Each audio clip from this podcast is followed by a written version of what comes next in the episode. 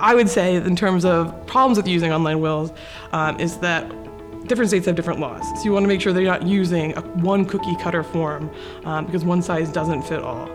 I'd also say uh, execution is a big issue. So in Pennsylvania, you have to sign the document at the end. Um, it's also best practice to have two witnesses who are adults um, and then a notary. This becomes a self proving will and it makes things so much easier down the road.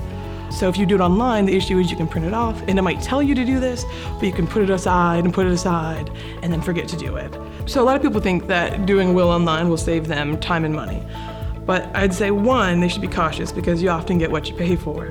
Uh, and two, I would say that if you have to research terms while you're going through the online form, you're probably not saving yourself the time had you just met with an attorney to begin with.